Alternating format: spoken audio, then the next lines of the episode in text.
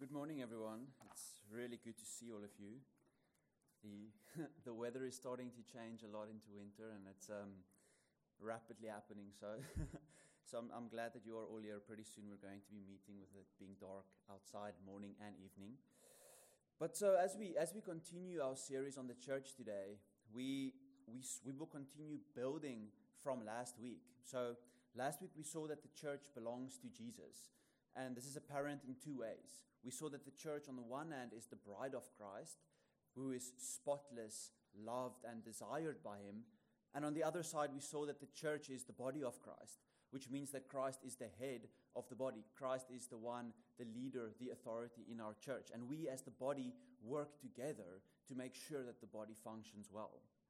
And so as we look to the definition which I gave last week, we will continue looking at this. So just to remind us, last week we saw that the church is a holy Catholic Christian congregation consisting of believers who are united to Christ, their head, and to each other by a special bond. And in this definition, we saw how the church is the bride, but also how the church is the body, with Jesus as the head. And this morning we will examine what it means for the church being called by the Holy Spirit, what it means that they are separated from the world, and also what it means that this work of the Holy Spirit is seen in the church's commitment both to Christ as well as to the rest of the body. And then finally, what does it mean to strive side by side with other Christians for the glory of God? So as last week was a bit of a foundational teaching on what it means to be the church, I hope that today will be a bit more practical and exhortational. What does it mean for the church to be separated from the world? Some practical examples. What does it mean for the church to live for the glory of God? What does this look like, and how should the church function? The title for today's sermon, therefore, will be The Church, a Community for the Glory of God. The Church, a Community for the Glory of God. And we'll jump into the first point today, how we see this community for God's glory. The first point is that the church should be word-based. In this definition, we say that the Holy Spirit calls people out of this world to make them the church. How does this happen? Well, Romans 10 tells us that it happens in one way, that they who are in the world can believe. And how will they believe if they have not heard? How will they hear if no one's preaching? So they hear by the word being preached. And he continues in Romans 10:15. How are they to preach unless they are sent? As it is written, how beautiful are the feet of those who preach the good news. But they have not all obeyed the gospel. For Isaiah says, Lord, who has believed what he has heard from us? So faith comes from hearing, and hearing through the word of Christ. So here we see two things. We see that those who preach are sent out. How beautiful are the feet of those who preach. But also that faith, that which draws us out of this world, that which makes us part of Christ's church, comes by hearing. Hearing what? Well, the word of Christ. So we clearly see it's important for churches to preach the gospel, because the Lord uses the preaching of the gospel to make people part of the body of Christ, to make those in the world part of the church.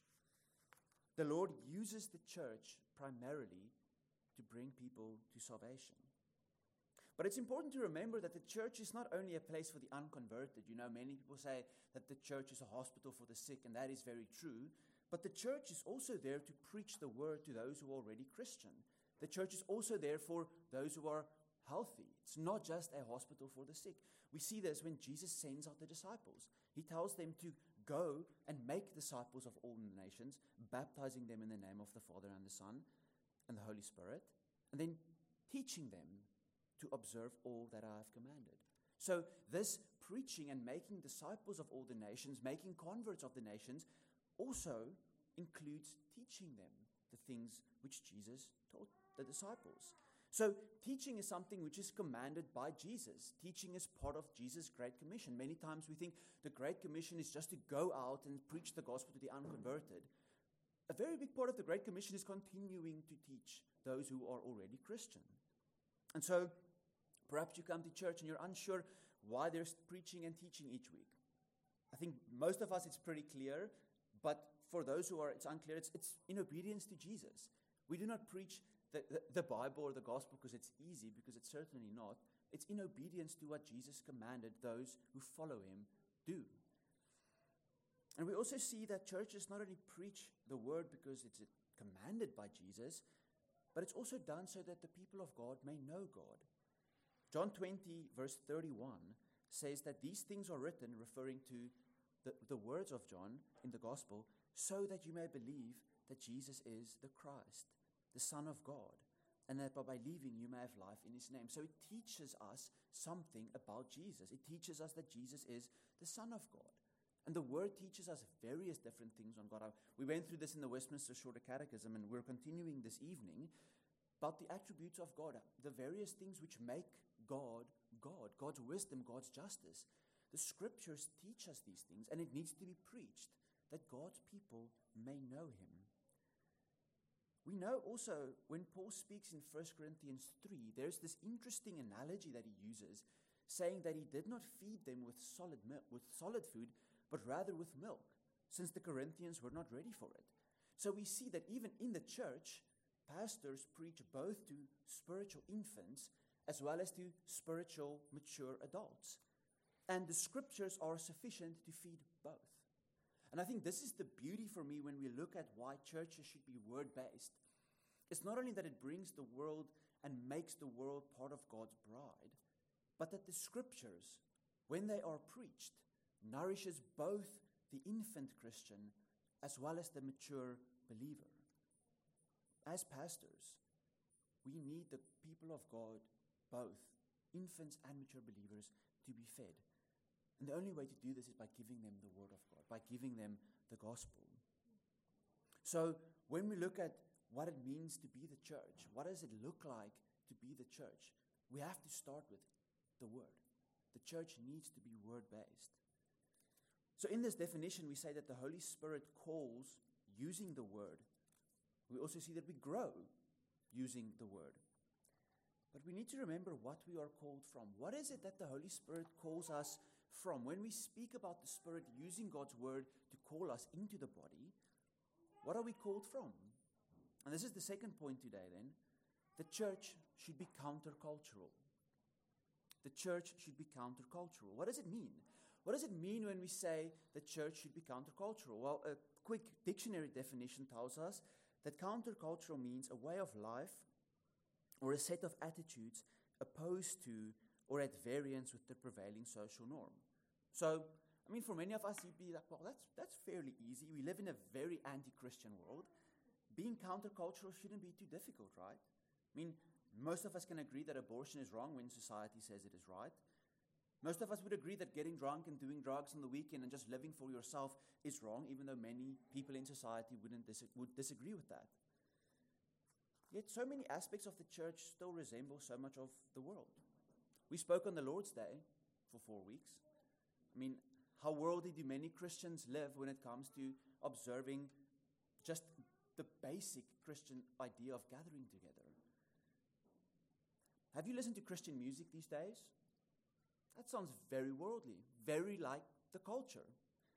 Perhaps the clothing that many Christians wear, many Christian pastors, many Christian celebs, there's virtual no difference in the way that they dress and the way the world dresses. Or perhaps the conversations. Have you ever had conversations that people who profess to be Christians and you're sitting there like, wow, these conversations are really not God glorifying? So in many aspects, yes, the church is countercultural to the big cultural issues that we see. But in a lot of aspects, many churches resemble so much of this world. And we should not desire to look like this world. We see this in 2 Peter 2, where Peter speaks on those who are in the world, false teachers, where he says, they promise them freedom, but they themselves are slaves of corruption. For whatever overcomes a person, to that he is enslaved. For if after we have escaped the defilements of the world, through the knowledge of our Lord Jesus Christ, they are again entangled in them and overcome. The last state has become worse for them than the first. For it would have been better for them to have never known the way of righteousness than after knowing it, turn back from the holy commandment delivered to them. What the true proverb says has happened to them. The dog returns to its own vomit, and the sow, after washing herself, returns to wallow in the mire. Did you catch that? Peter is saying here that it would have been better for those who know the way of righteousness, who know the truth of Christ, to have never known it, than to have known it and to go back to the world. Why would a Christian return to the world have been saved from? I mean, it's like a dog returning to its own vomit. Why would the church want to return to the world that she has been saved and set free from? This is why we as the church need to look different than the world. And you know, this is a great warning for us. We who are ministers of the gospel, we who are part of the church, especially here in Norway, I mean, look around us. What does the church look like? For many of us, the church largely looks more than the world and the bride of Christ. And as I look in front of me, I mean, there's about 20 of us sitting here. The temptation would always be to change the way we do church to suit us and look like the world, to draw more people in. I heard this analogy once, which, I mean, brought tears to my eyes and to my wives, but it speaks about the church, and it speaks about the church as the bride of the king. And so here's the analogy. We see a king with a bride who is spotless and stainless, and he says he's going away for a while, and he leaves his bride in the hands of one of his stewards. He even leaves the steward a book explaining exactly how to look after this bride. But you see, while the king is away, the people of the kingdom become really disenfranchised with the bride. I mean, she's no longer relevant. She's boring. She's too traditional. She's really not keeping up with the times. So the steward then decides, well, perhaps it's because of the way she's dressed. Perhaps it's the way she speaks. So the steward takes this bride, puts new makeup on her, takes a different dress, puts a dress on her that would be more appealing to the people in the kingdom, and parades her up and down the city, drawing a lot of carnal men who apparently worship the king to this bride, who now looks more like a prostitute than the bride of the king. What will the king do when he comes back? What will the king do when the bride, whom he left spotless, blameless, dressed in white, in the hands of his stewards, all of a sudden dressed like a prostitute, dressed like the rest of the world, dressed like the carnal man that the steward sought to draw to the king? Yet how many ministers in the church today do this? How many ministers take the bride of Christ, take the church, dresses her up like the world, drawing carnal men to apparently Jesus, and then thinking that this is fine? How many church members ask for this? How many church members say, well, the church is really no longer relevant. The church really cannot look like she looked 2,000 years ago. The church really cannot look like the way Jesus said she's going to look when he comes back. The church really needs to resemble the world more to draw the world into the church. I mean, when we think about the church being Christ's, this is exactly the reason why she needs to look different than the world. Precisely for the reason that she is Christ's property. And you, Christian, you also need to look different than this world precisely for the same reason. You are Christ's. And so, as Christians, we need, in a world that so easily entangles us in its sins, in a world that is so rife with sin, we need to decide who we would like to serve. It's either Jesus or the devil, and we need to trust in one of them for eternal salvation. If you trust in the world, by all means, run after the world. But if Christ is the one whom you trust for salvation, then Christ is the one in whom you should delight. In the bride of Christ are the people in whom you should delight. I mean, consider the words of Christ. Do you not know that friendship with the world is enmity with God? Enmity with God. Therefore, whoever wishes to be a friend of the world makes himself an enemy of God. This is a scary thought. That as we look to this church, as we look to the church in Norway, as we look to many Christians, do they realize that they are enemies of God with a result of their friendship with this world? We really, as Christians who desire Christ and do not desire this world really need to pray for the church, especially in Norway and in the US and in South Africa and wherever you're from. Because Christ is coming back for his bride. And this world loves to corrupt the church. This world loves to view God's people in enmity with him. So the obvious question now might be, well, how does this present? How do we see this? Sure, the Holy Spirit calls people from the world. Sure, the word is being used, and sure, we need to look different from this world. But how does this manifest? How does this look like practically? Well, this is where the second part of that definition helps me, at least, where it states that this work of drawing people out from this world is manifested by a loving commitment to Christ and his bride, and by striving side by side for his glory.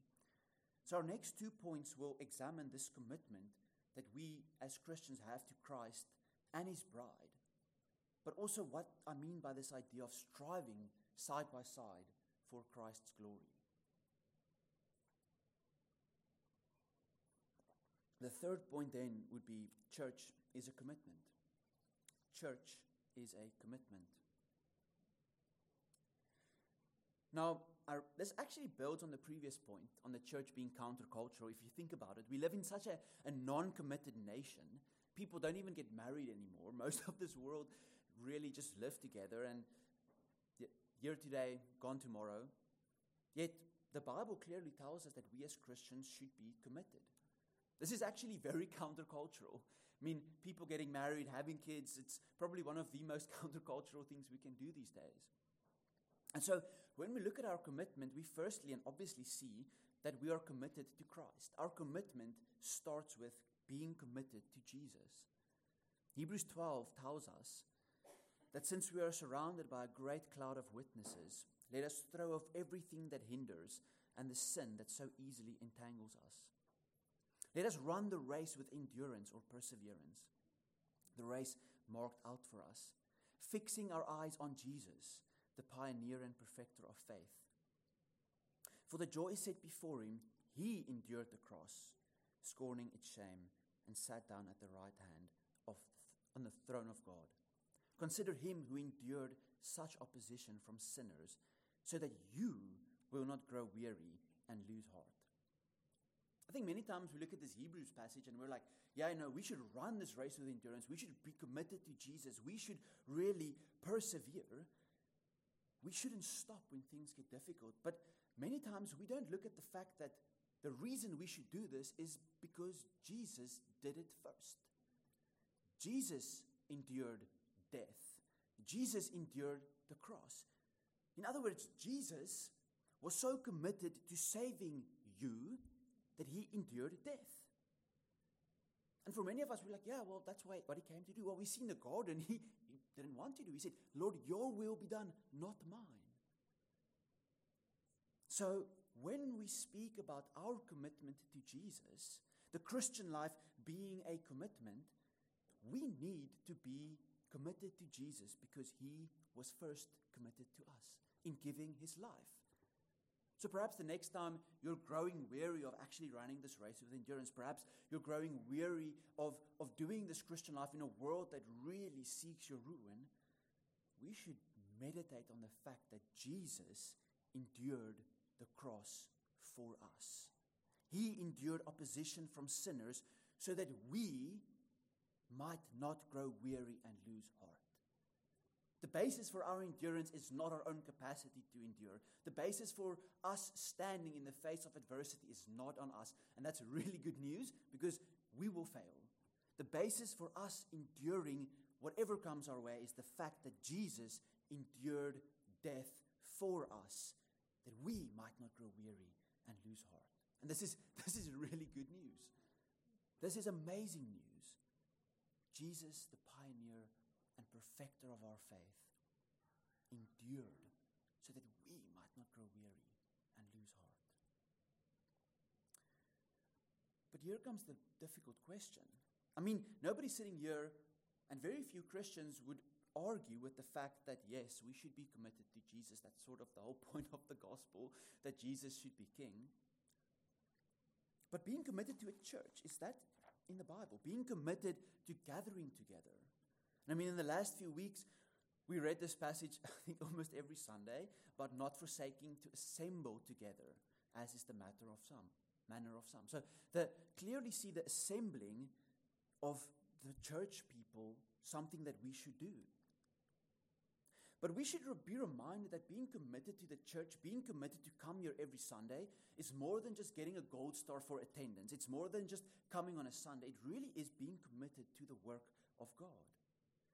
Last week we saw that it requires submission to God's authority. It's actively participating with our gifts, actively coming together as the body of Christ, giving ourselves, giving of our gifts to one another that the body may be built up.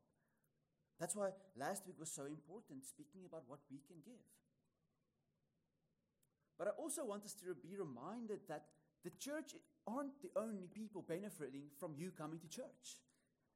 Church is also really good for you. Being committed to church is not only good for the church, but it's really good for you. Firstly, the church is a place to grow. We spoke about this, right? From spiritual milk to spiritual food. Our bodies need nourishment to function, and so do our spiritual lives. And this spiritual food includes various things. It includes being discipled, worshiping together, praying together, hearing the gospel preached. So as we Christians come together, gifted teachers and preachers who know God's word and know how to use God's word can actually help us grow. This is why when they speak of us as Christians to be like a tree planted, we should be like a tree planted and trust that God will use preachers and leaders in the church to plant, as we are planted, to grow us, give us fertile food and water, and cause us to grow spiritually. So the church is good for you because it's a place where we grow. Church is also a place to work together. You know, I think modernity really has failed us as Christians. We're raised to be fiercely independent people. Most of us rely on our own effort, intelligence, skills, and strength to achieve whatever we hope to achieve. I mean, especially in South Africa, where we come from, we're really pushed by our parents to really work hard. You know, you need to you get a scholarship for university, get a good job. You're really pushed as an individual to achieve. And we don't really think in terms of large group identities. Perhaps maybe something like 9/11 drew the American people together as a big group identity. Or perhaps even smaller group identities like college football brings groups of people together. But it's no surprise then when we look at this world and we look at the church that this sort of hyper-individualism that the world preaches has found a very strong foothold in the church.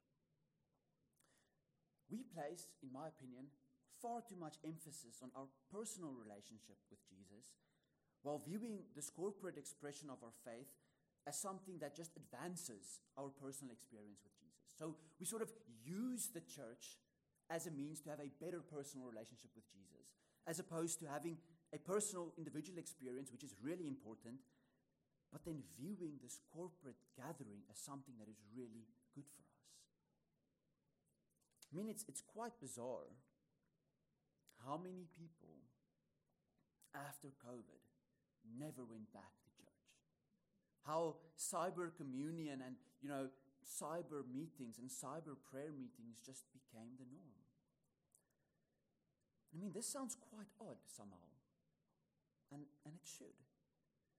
What we're seeing here is not even a sort of positive individualism where I'm responsible for the conduct of my life, my attitude, and my actions, but rather a negative sort of individualism where any sort of corporate responsibility or accountability or effort is just disregarded. It really is an individualism that becomes narcissistic. And even according to psychologists who are not Christians, they would say that this sort of individualism is really bad for you. One psychologist writes saying that in very few publicized instances Is this practice of rugged individualism good for the human psyche? This usually leads to poverty, ostracism, and disgrace. So while this is true of temporal matters, we really see this being true in spiritual matters as well. You know, how often have we looked at people who reject the need for corporate worship and fellowship, just sort of drifting away from the faith altogether? I've seen many such instances. People who start off saying, oh, you know, it's difficult to come to church. It's 15 minutes drive. We're just going to stay at home and just watch the service from home. And then after a few weeks, they stop coming to the Zoom meeting. But I'll listen to it on sermon audio in a few weeks. And then in a year's time, people have just drifted from the faith. Why could this be? I personally think, and I think Scripture shows, that humanity was never created to be alone. This isn't just a matter of personal preference or personality. I think in our creation DNA, the way we are created, we were created for community. In Genesis 2, God said, "It is not good for the man to be alone. I will make a helper suitable for him." Now the Lord God has formed out of the ground all the wild animals and all the birds in the sky. He brought them to the man to see what he would name them. And whatever the man called each living creature, that was its name. So the man gave names to all the livestock, the birds in the sky, and all the wild animals. But for Adam, no suitable helper was found. And obviously we know Eve was created. So in our way we are created, we see that we do not thrive or grow alone. Scripture tells us that a community is important and really good for us. 1 John 1:7 tells us that walking in community, being in community, is actually evidence that we walk in the light. Matt referenced this in his sermon on membership, that as we are gathered together, it is evidence that we walk in the light. But as we read this morning in Galatians 6, I want us to see that bearing one another's burdens is not just a suggestion. We actually fulfill Christ's commands when we help those in the community of faith. Again, Galatians 6, verse 2 tells us that we should bear one another's burdens and so fulfill the law of Christ. For if anyone thinks he is something when he is nothing, he deceives himself. But let each one test his own work, and then his reason to boast will be in himself alone and not in his neighbor. For each will have his own to bear his own load. So we see here, we as Christians are not created to bear our own load. We should bear one another's burdens, thereby fulfilling the law of Christ. It is in fact commanded by Jesus for us to bear one another's burdens. It's not a suggestion. And I think we as the church were perhaps a lot of times too soft on this matter, where we're like, it would be really nice if somebody could help us out. I mean, this family is really struggling. Can we perhaps make food for them? It's something that Christ commands of us to do, to bear one another's burdens. And I really pray that the Lord would show us as Christians how we might better do that, how we might better bear one another's burdens, whether that is looking after one another's children when it's kids' catechism so that the one can be taught, whether it's taking a meal to a family when both parents are sick. It is truly my prayer for this church that we would bear one another's burdens and thereby fulfilling the law of Christ. But we also see something interesting about community, that even though bearing one another's burdens, it's comfortable for those receiving and it's really gratifying, that it could be challenging sometimes. Proverbs 27 speaks about ironing, sharpening iron, right? And we all know that scripture. Perhaps we haven't thought about what that looks like. Ironing, sharpening iron is not a comfortable process. It is a very uncomfortable process as iron sharpens iron. And so community is a place where we challenge each other to grow into maturity, I would hope. And not just challenging each other for the sake of winning arguments or challenging each other for the sake of challenging each other, but truly challenging one another that we might grow. Matthew 18, verse 20 is a scripture we all know. It says that the Spirit of God is there when two or more are gathered. Jesus is there.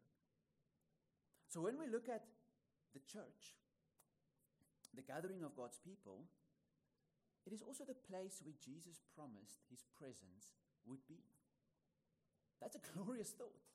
When we gather, Jesus promised that his presence would be with us.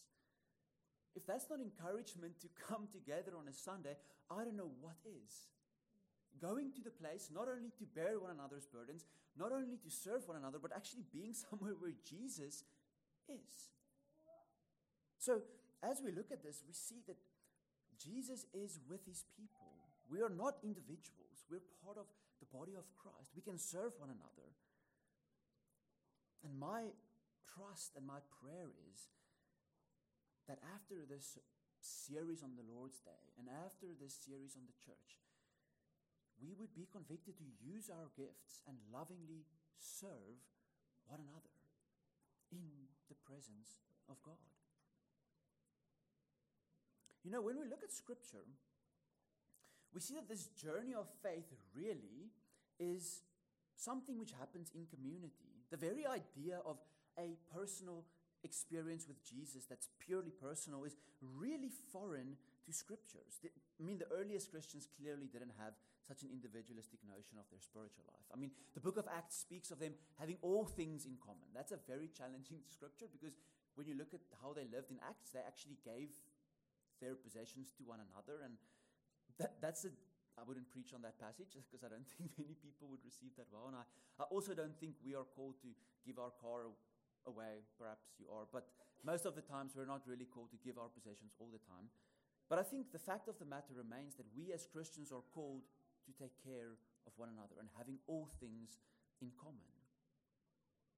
In the early church, it's interesting that those who rejected worshiping together, those who rejected bearing one another's burdens, those who rejected challenging one another, and those who rejected rejoicing with one another and praying for one another, were actually considered arrogant, prideful, and sinful.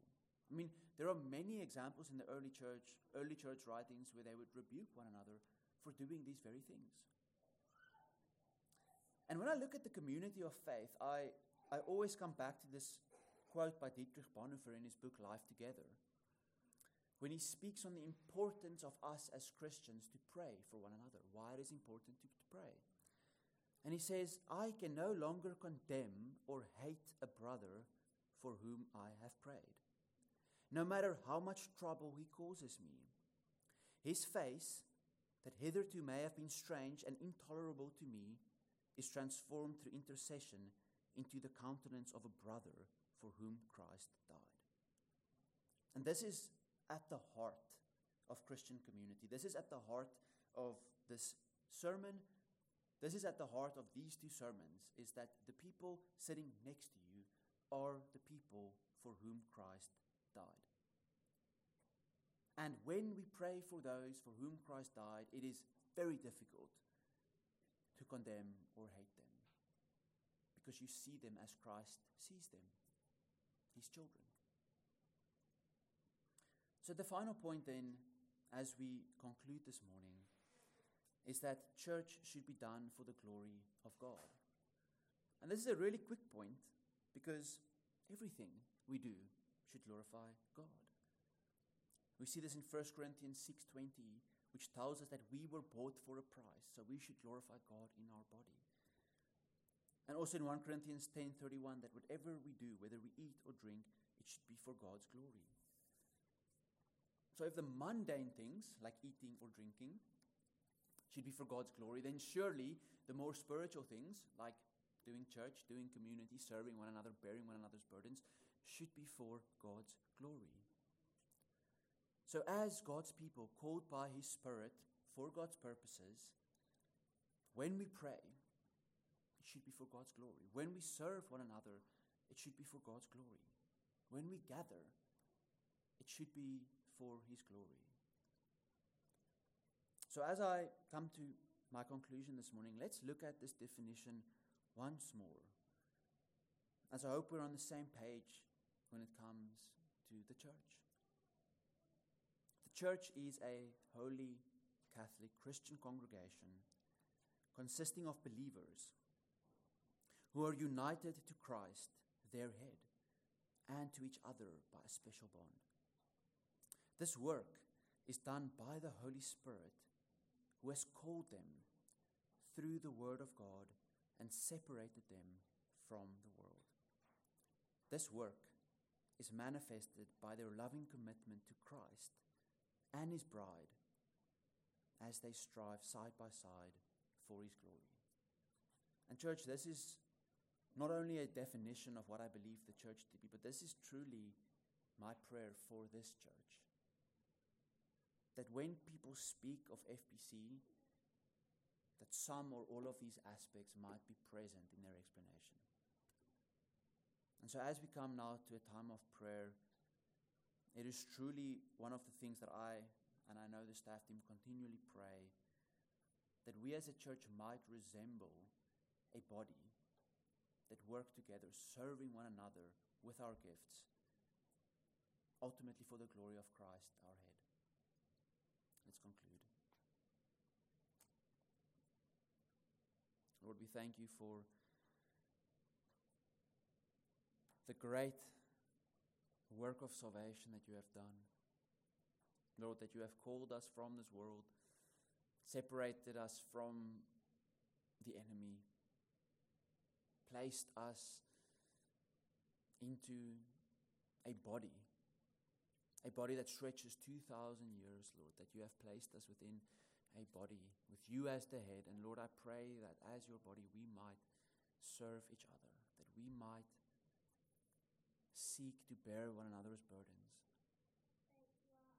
And Lord, ultimately, I pray this morning that we would see the value of coming together. Lord, the value of experiencing your presence as a community, Lord, that we may not view ourselves as purely individuals, but that we may see the importance of coming together, that we may see the importance of serving one another in love.